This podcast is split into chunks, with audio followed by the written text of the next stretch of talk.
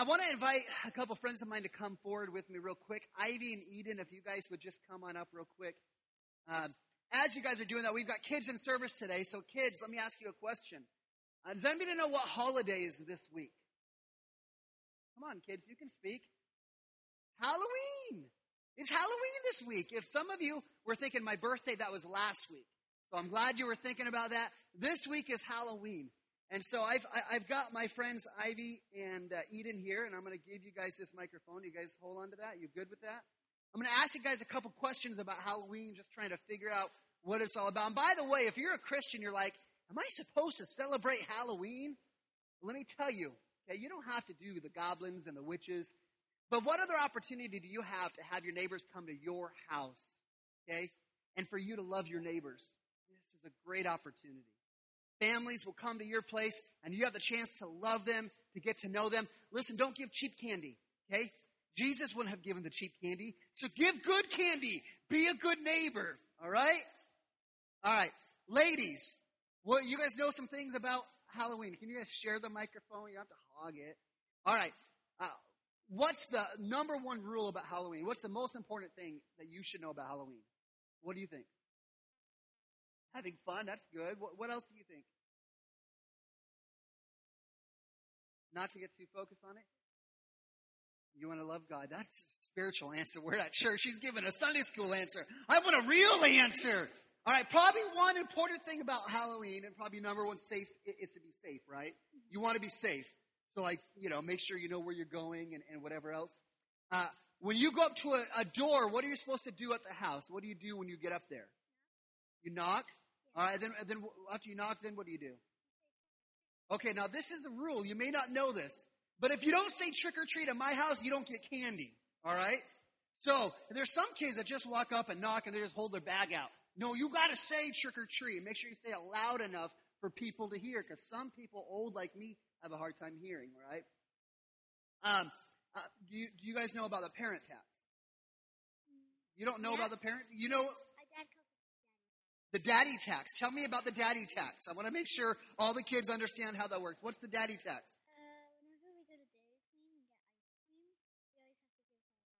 Ooh, every time you go to Dairy Queen and get ice cream, you have to give dad some. And the same thing works with your Halloween candy.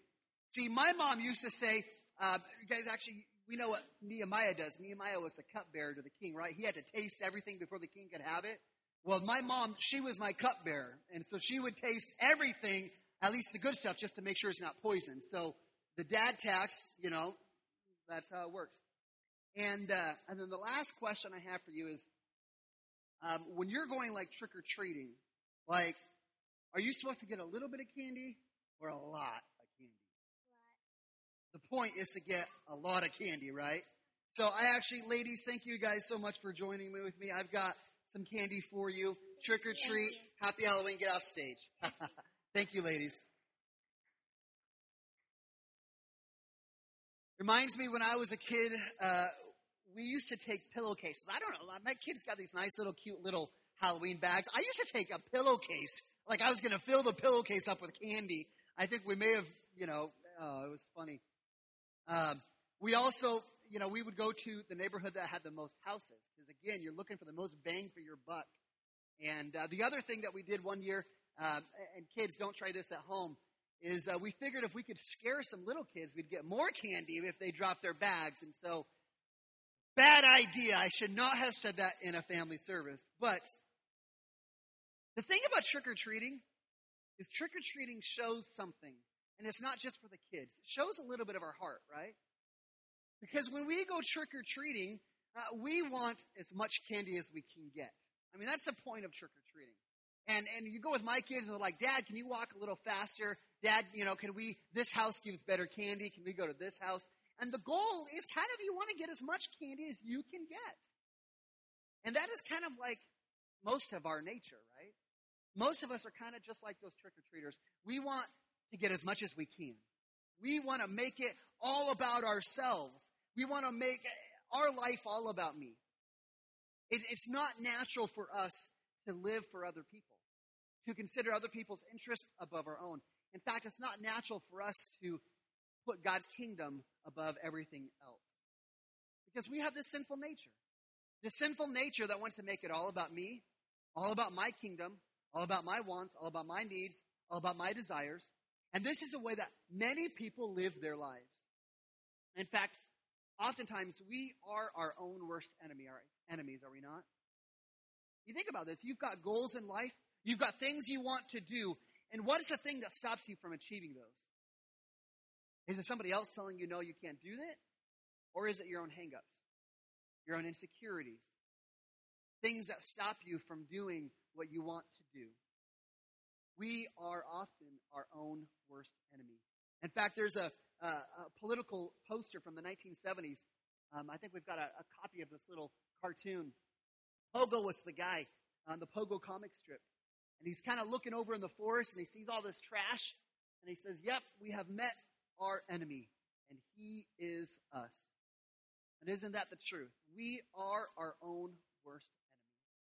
In fact, this idea is going to play out in Nehemiah chapter 5. If you have a Bible, I invite you to open up to Nehemiah chapter 5. We're running through the series, uh, looking at the book of Nehemiah. And uh, today we're going to be in Nehemiah chapter 5. If you haven't been here, let me kind of briefly summarize with where we've been. Nehemiah was the cupbearer to the king. So his job was to taste things before the king to make sure it wasn't poisoned, uh, make sure it tasted good, whatever else. And he was successful in that. He, he was uh, presumed wealthy. He had a good job, good, all, all you could ask for. And then God gave him a vision. God gave him a, a burden. And, and, and he heard about the walls. He heard about the city of Jerusalem being torn down and the walls being torn down. And God gave him the, the, the vision and the burden to go and lead an effort to rebuild the walls of Jerusalem to allow that city to be revived, restored, and to bring revival for the people. And so he goes, he gets all the people on board. We saw that in Nehemiah chapter 3. He's got everybody spread out on the wall, and they're ready for success until we got to Nehemiah chapter 4 last week. And there was opposition. There were people from the outside that were upset about what he was trying to do. It was going to affect their kingdom. And so they rallied together and they began to threaten Nehemiah. They began to threaten the people. Hey, we're going to hurt you if you continue to do this. And Nehemiah, remember, he gave us that idea that the mission of God is too important to. And so Nehemiah, he encourages people, he leads them to persevere and push through the threats and the opposition. But Nehemiah chapter 5, we're going to see a different type of opposition. In fact, this is probably the most dangerous type of opposition. This is opposition from the inside.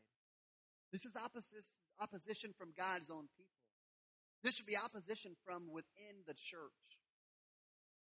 He, Satan can, and what Satan often does is he uses other Christians to bring a tremendous about, uh, amount of division and destruction to the structures that God's given us. To the things that God wants to accomplish, he uses other Christians to attack and to tear it down.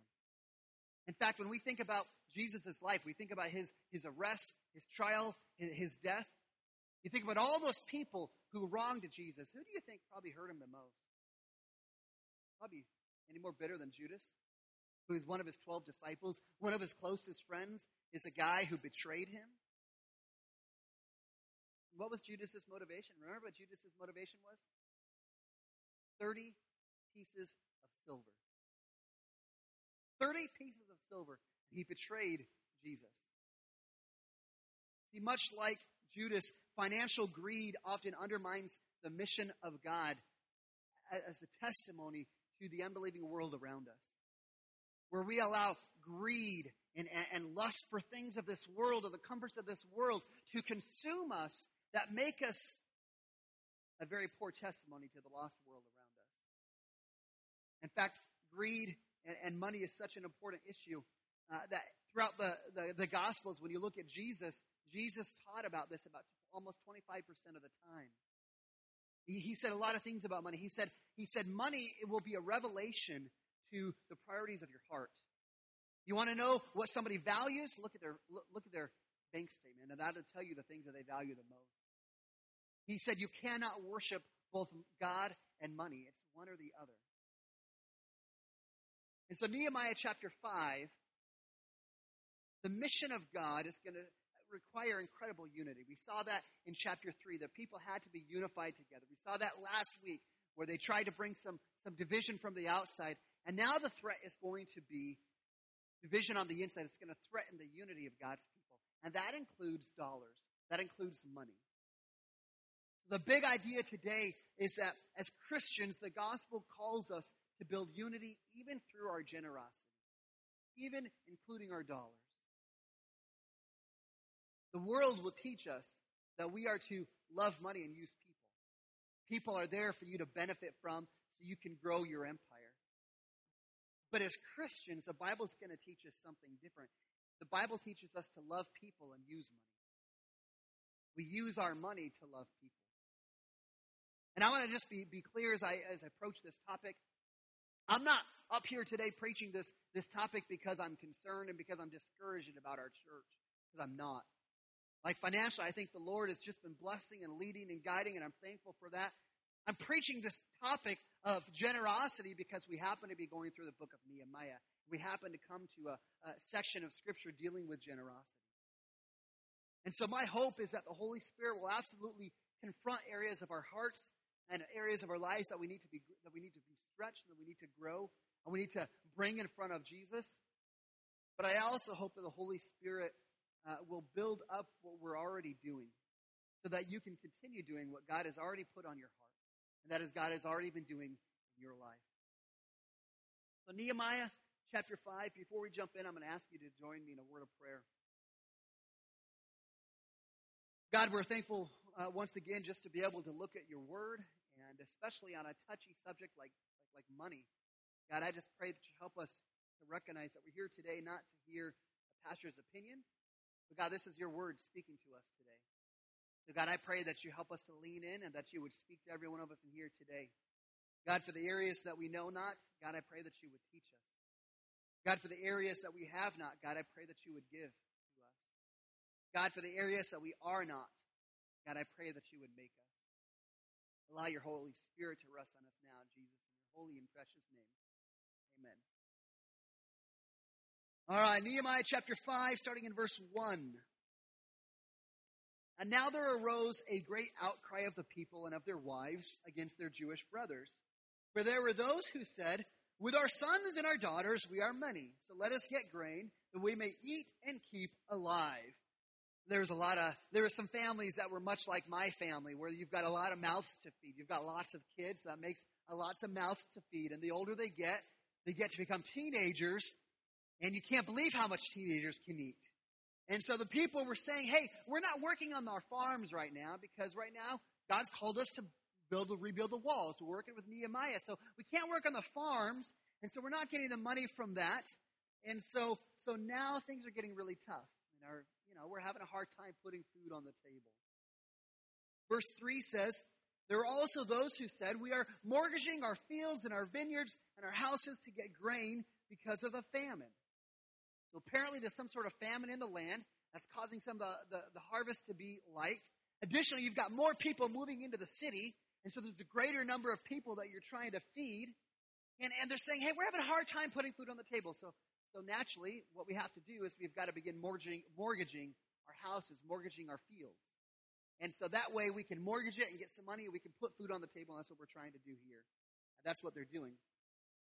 The problem is when you begin to mortgage your farm, mortgaging your, your, your income potential. I mean, that, that, that's where their income came from, was from the farm. And so that's going to lead to the next problem. Verse 4 And there were those who said, We have borrowed money for the king's tax on our fields and our vineyards. Now our flesh is as the flesh of our brothers, our children are as their children. Yet we are forcing our sons and daughters to be slaves, and some of our daughters have already been enslaved, but it is not in our power to help it, for other men have our fields and our vineyards. The tax day's coming. You see this progression? Tax day's coming. And, and so they're looking and say, well, we've already mortgaged our fields. We're already mortgaged our house. We're not going to get any money off the, off the harvest. And so we've got to pay our taxes. So this is the only option we have left is we'll start selling our kids. Now, I, we've got a lot of kids in here today. We could probably raise a good uh, bumper crop out of kids here. Just kidding, kids. We're not doing that. But that was the idea. Hey, we've got to figure out how to get all this stuff paid. And so we're going to sell our kids into slaves. And again, because they don't own their farms anymore, because they've been mortgaged, They can't get the money off the farm, so they can't get enough money to, to buy their kids back. Just because these people were trying to put food on the table. And I want you, I want you to get the picture of the problem that we're in.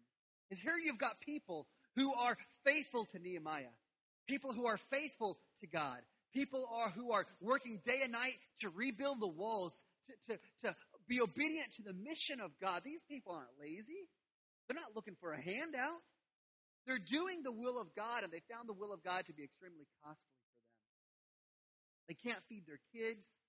They've lost their possessions. They've racked up debt.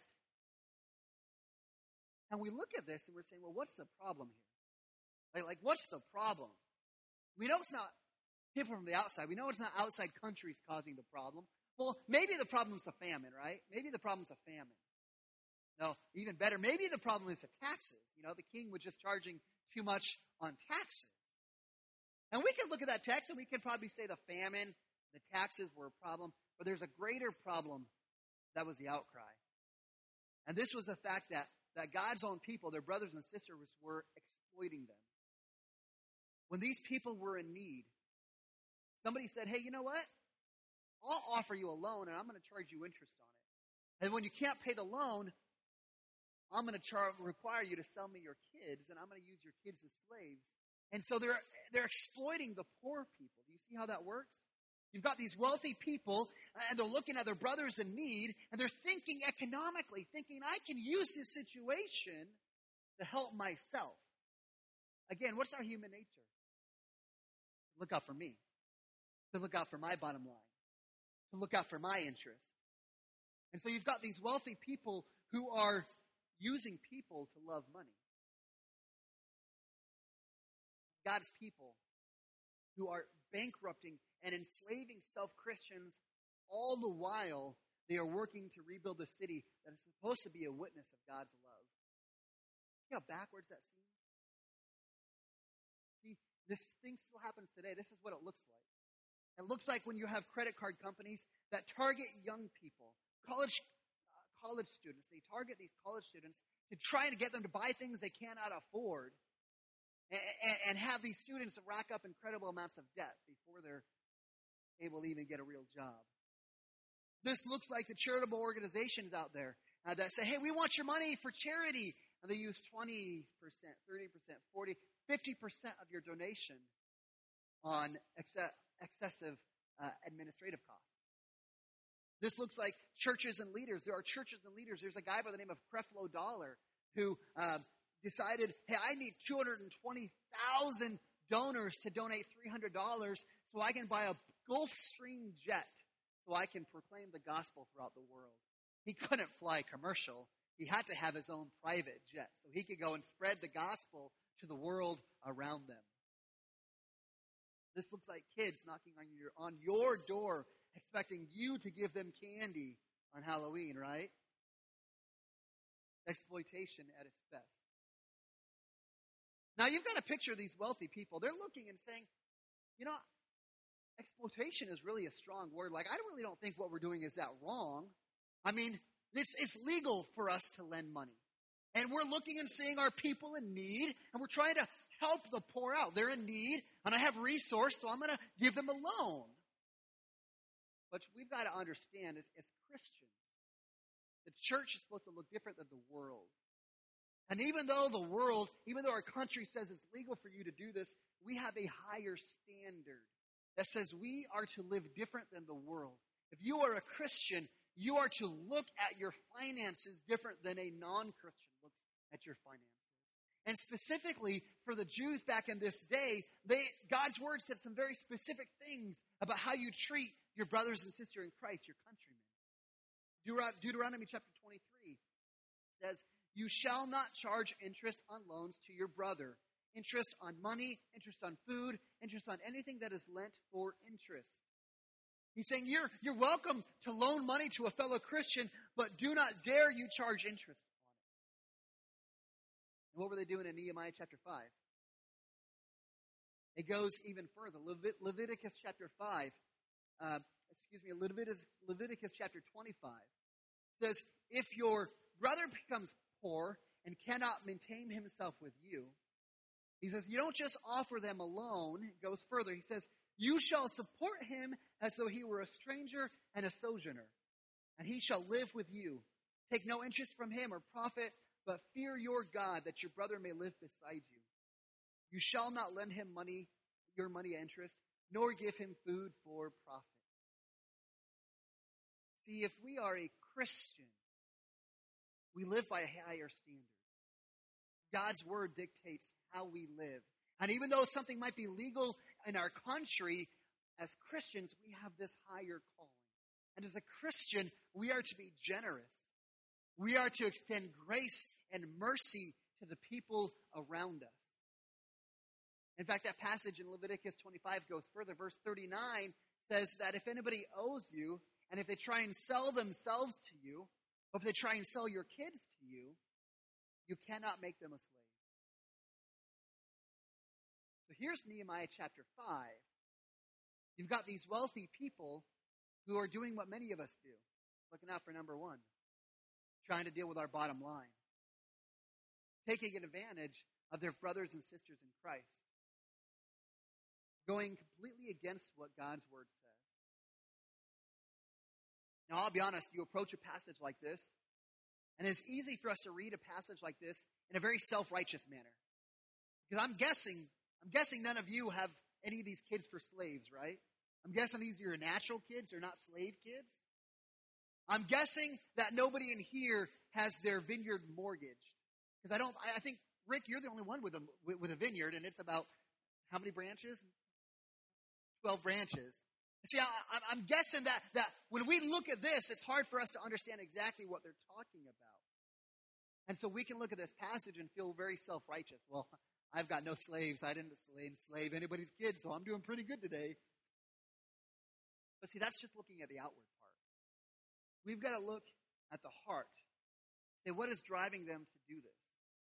What is driving them to enslave these kids, to charge this interest? Is it not greed? Is it not lust for the, in our hearts for the comforts of this world? Is it not that we look around the world around us? We look at all the comforts of this world and we think, I want to have some of that. I want the best that this life has to offer for me right here and right now. See, we can point our fingers at them and say, look what they were doing wrong, but what about your life? When you consider God's kingdom, when you consider the mission of God of making disciples of all nations, of the mission that God is trying to accomplish through the church, when you consider the suffering people around you, is what God is trying to do hindered because you desire a comfy life, to be set up for the future, to have a comfortable Christian life instead of being somebody who is wholly devoted to God. That includes all of yourself, including your dollars, including your bank account, including your resources. See, this is the problem they're dealing with. Money became an idol. Money was more important than loving people. So there was an outcry. The people were upset. Here's Nehemiah's response. Verse 6. I was very angry when I heard their outcry. I heard these words. I know some of you are saying, anger? We're not supposed to be angry. That's, we're not supposed to be angry. There's two types of anger I want us to understand. The first one many of us are familiar with. This is an anger from our own flesh.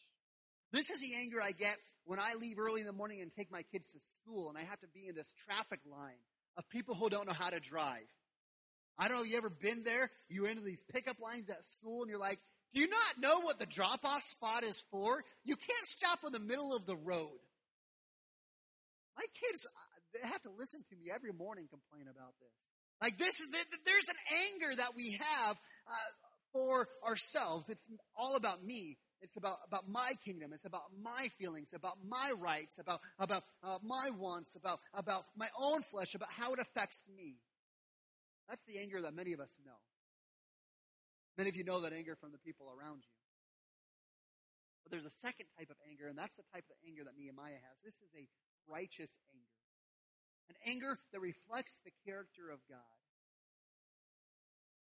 See, there are some things in this world that you should be angry about. Some things that happen in this world that should tick you off. And if they don't, you probably need to ask yourself, well, why not? This righteous anger becomes uh, the measure for the concern and love that we have, for how we are caring about the things that God cares about. In fact, this is the same type of anger that, that Jesus had. Remember the story of Jesus going into the temple, and he sees the people who have turned uh, the temple into a money making scheme, where they're they're uh, doing their their uh, uh selling the, selling the selling the animals for offerings. Uh, they're allowing you to exchange your money. They're doing these, these different things, and they've turned the temple of God into something that was never intended for it. Remember, Jesus did came in and he flipped all the tables around, kicked everybody out of the temple. Because what they were doing was contrary to the heart of God, contrary to the worship of God that was supposed to happen at the temple. And it's this righteous anger that is going to compel Nehemiah into action. Because as we are looking at the world around us, when there are things that are contrary, that are offensive to God, listen, we need to take a stand, to do something about it, to alleviate the wrong. Not just stand back and feeling bad for what's happening and having no care to do anything about it. In fact, I don't know if you've seen this Burger King commercial recently. I can have a weird sense of humor, so I think this commercial is hilarious. Uh, the, the, commercial centers on a boy being bullied in the lobby at Burger King. And, and it shows these people in the lobby who are not doing, the kids are messing around, the kids being bullied, and all these people who are not engaging with the kids, just letting them be bullied. So then the Burger King employee, this is where I think it's really funny. He says, well, I'm to burger, I'm to bully your burger. He takes the Whopper and starts smashing it, beating up on your burger. And then they gave him their order and they had a smashed up burger for, uh, for lunch. Listen, 95% of those people that had their burger bullied went up and complained about it. And only 12% engaged with the kid who was being bullied right in front of their face. See, we need to have a righteous anger. And we need to be compelled to alleviate the injustice, to alleviate the suffering, to alleviate what's wrong around us, to be engaged in the process. So, verse 7, here's what he does. He says, I took counsel with myself, which is important. It's important not to fly off in an angry rage. So Nehemiah takes a second to think to himself to pray, to calm down. He says, And I brought charges against the nobles and the officials. I said to them, You are exacting interest, each from his brother. And I held a great assembly against them. Did you hear what he just did?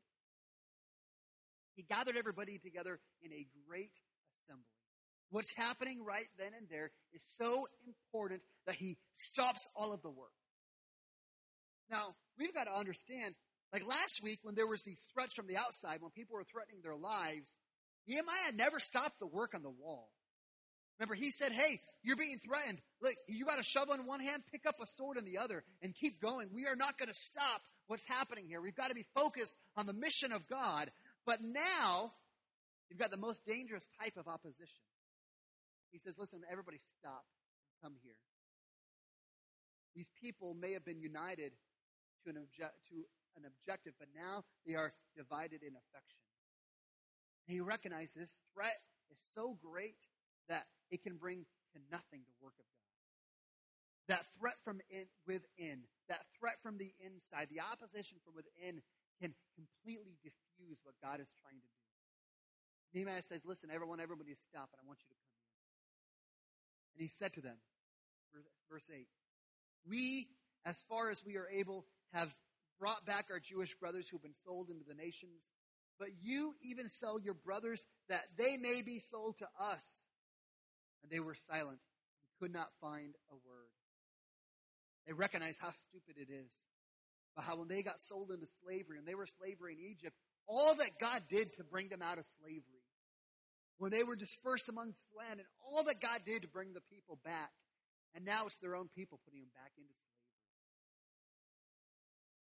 Verse 9 So I said to them, The thing that you are doing is not good. ought you not to walk in fear of our God to prevent the taunts of our enemies? In this confrontation, there's two things he wants them to think about, two considerations. The first one is the fear of God. What you consider the fear of God, think about this. When you see this word fear, it doesn't mean like, like Halloween type of fear, like I'm afraid. It means reverence. He says, I want you to think about this. God gave us this land. Like we didn't earn it. We didn't buy it. We, uh, we didn't inherit it. Like God gave us this land. And we disobeyed, remember God kicked us out. But then by His grace, He brought us back in. Not because of anything we've done, because of all that He has done. And now, we're taking the land and we're acting like it's ours. We're taking the land and acting like, hey, we deserve this. We're so great. And I'm going to charge interest on. He says, don't you even consider the fear and the reverence of God? The fact that God's grace was on you to give you the land in the first place? And now you're going to try and use it for your own glory? He says, walk in fear of God. Live in, in light of who he, he is and what he has done for you. The second motivation, second consideration is the reputation of God. Because you know, when the church begins to act like the world, you know the first person to notice it is? You know who it is? When a Christian begins to act like the world, the first person that's going to notice is the world. That's the way it works people are watching us. Do you really follow that God? Do you really believe the things you say you believe in? It's much better for us to live in light with these, these two considerations the fear of God and the reputation of God. It's so much, our lives would be so much better if we can live in light of the fear of God, of understanding all the grace that we've been given. That, that, that, that by nature of, of, the family that God has given you, the job that you have, the fact that you are able to come to any church you want and worship freely. Do you understand the grace that God has given us? And because of that, it should cause us walk in reverence towards Him, in recognition of all that He's done. And we should, should, should take in consideration in our lives the reputation of God. Because as a Christian, you and I are going to be the most tangible expression to others of who Jesus is. That they will see Jesus in us before they see Jesus for themselves. We live in light of representing Him. We become His hands and His feet. They won't see Jesus until they see Him in us. And that's the reputation that's at stake when we are claiming to live our faith but not fully living. So Nehemiah says in verse 10, Moreover, I and my brothers and my servants are lending them money and grain. I don't know exactly if that's saying that Nehemiah was participating in this scheme or not, um, but at least he implies himself as, as lending money to these people. So he says, Let us abandon this exact exacting of interest. Return to them this very day their fields and their vineyards and their olive orchards and their houses and their percentage of money and grain and wine and oil that you have been exacting from them. And then they said, We will restore these and require nothing from them. We will do as you say. And I called the priests, made them swear to me, or swear to do as they had promised. Nehemiah calls them to repentance. He says, What you've been doing is wrong. You need to repent of it. And I think he gives us a great picture for what repentance is. He says, You need to stop what you're doing and restore what you've done wrong. And this is what repentance, repentance isn't just feeling sorry. It's not just feeling bad that you've done something dumb. It's allowing that guilt to compel you to restore or to reconcile as, as far as you're able to what's, what you've done wrong. In fact, isn't this what you teach your kids? Like I, I've got, I've got four boys and a little girl. My four boys love sports, and, and, it, and you'll see them outside in our front yard playing whatever game is going on. It may be baseball, maybe basketball, maybe football. You've been around boys, though. Sometimes you know when they start playing, sometimes it gets a little bit competitive. And sometimes it gets a little bit rough. Sometimes it gets a little bit physical. And sometimes one of those boys ends up on the ground crying. Now, The easy thing to do is say, I- I'm sorry. But when, when that rarely happens in my family, it's probably more your family than mine. Rarely happens in mine. But, but when that boy's on the ground, what I've tried to teach my kids is you're going to say sorry, and then you're going to sit there with them and make sure they're okay. And, be there so that way they know, hey, I, I'm not just saying it, but I'm actually trying to reconcile to make it right.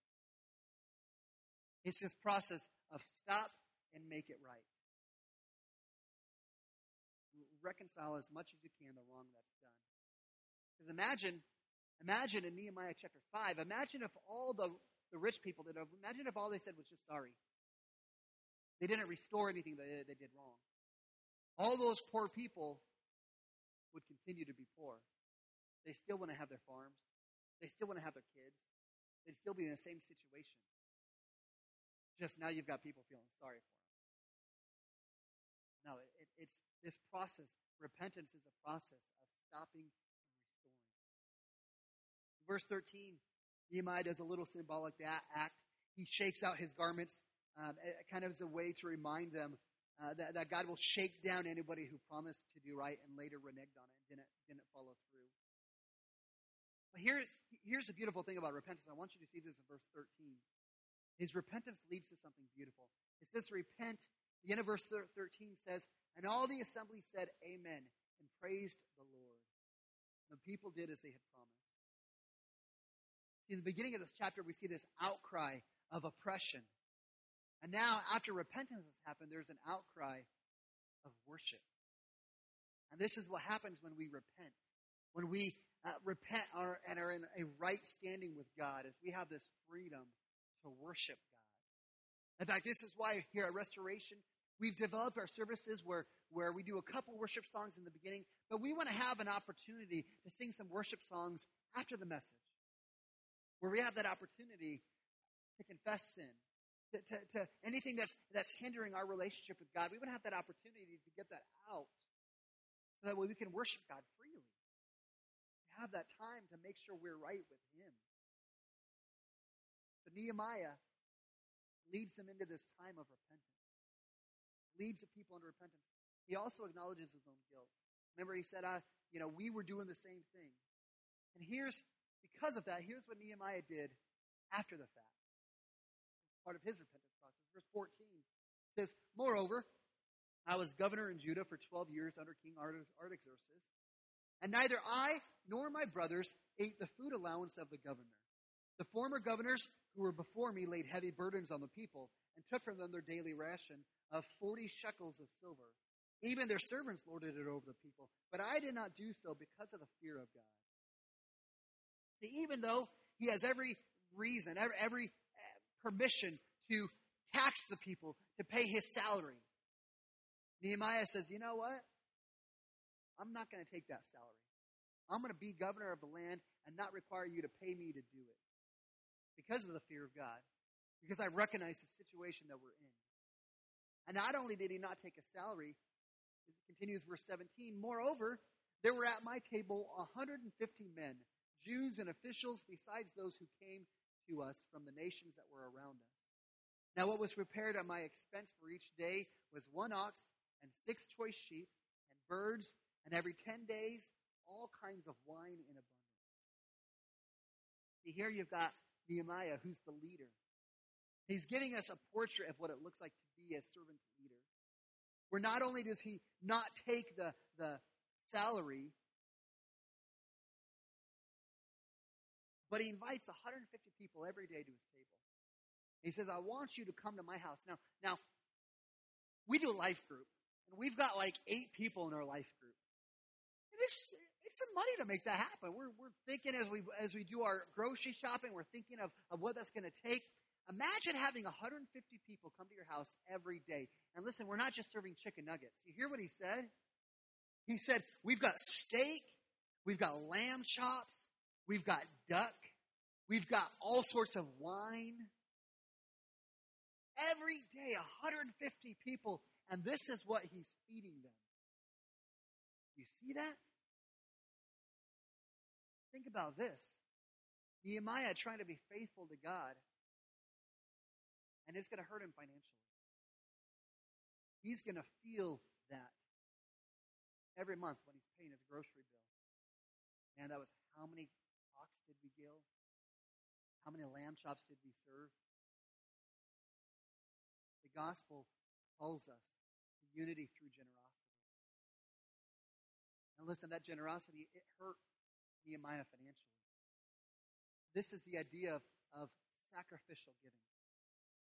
Luke 21 tells a story where the, the rich are at church and they're, they're putting their, their offerings. They're rich. They're putting their offerings into the offering plate. And then comes this poor widow. And she's got two copper coins. She's got pocket change. She puts her change in the offering plate. And Jesus says, You see her? She gave more than everybody else. They're like, What do you mean? Those rich people. And, and he said, They gave out of their abundance. They didn't feel it. They have so much that they can give that offering and not, not feel the weight of it at all. But that poor woman, she's poor. Yet she was still faithful to God This is where we again say money reveals your heart. And God calls us to sacrificial giving. Sacrificial giving looks different for everybody. For some in here, man, any sort of giving is going to be a sacrifice. It's to, they're going to feel it. It's going to hurt them. Some in here, working up towards 10%. That's the goal. Hey, I want to give 10% tithe to the church. In fact, my wife and I, when we were uh, newlyweds, I maybe been married a couple years, we weren't given to the church. And we felt like the Lord was speaking to us. We're kind of looking at it, and I'm like, well, I work three jobs already trying to provide for my family. We've got, I don't know how many little kids we had at home. I'm working all these jobs, and we're looking at the budget, and we're saying, man, I, I don't know how we can squeeze 10% out to give to God. But we kind of, okay, God, this is what you called us to do. And so we made that commitment. God, this is yours. And listen, I, I don't believe in the prosperity gospel. I don't think that you give your 10% to God and take the other 10% to Legends Casino and God's going to make you rich. I mean, that's not, that's not what I'm telling you. But I can tell you what. Man, God is faithful time and time and time again. When we made that commitment to God, we're going to give. God, we're going to give. We're going to be faithful on this. Man, you worship God with your money, and He is faithful in return, time and time again. Hey, we, we, we're not living in the big house. We're not, we're not wealthy by any means. But God's been gracious and honored that. For some in here, that's the goal. And if I could give 10%, that would be sacrificial giving. But let me just throw this out. There are others, and if you gave 10%, that'd be out of your abundance. You wouldn't even feel it. You wouldn't even miss it. For some, sacrificial giving is going to be above and beyond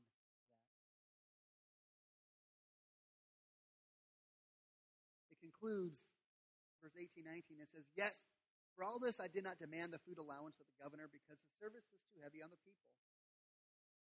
Remember for my good, oh my God, all that I have done for this people.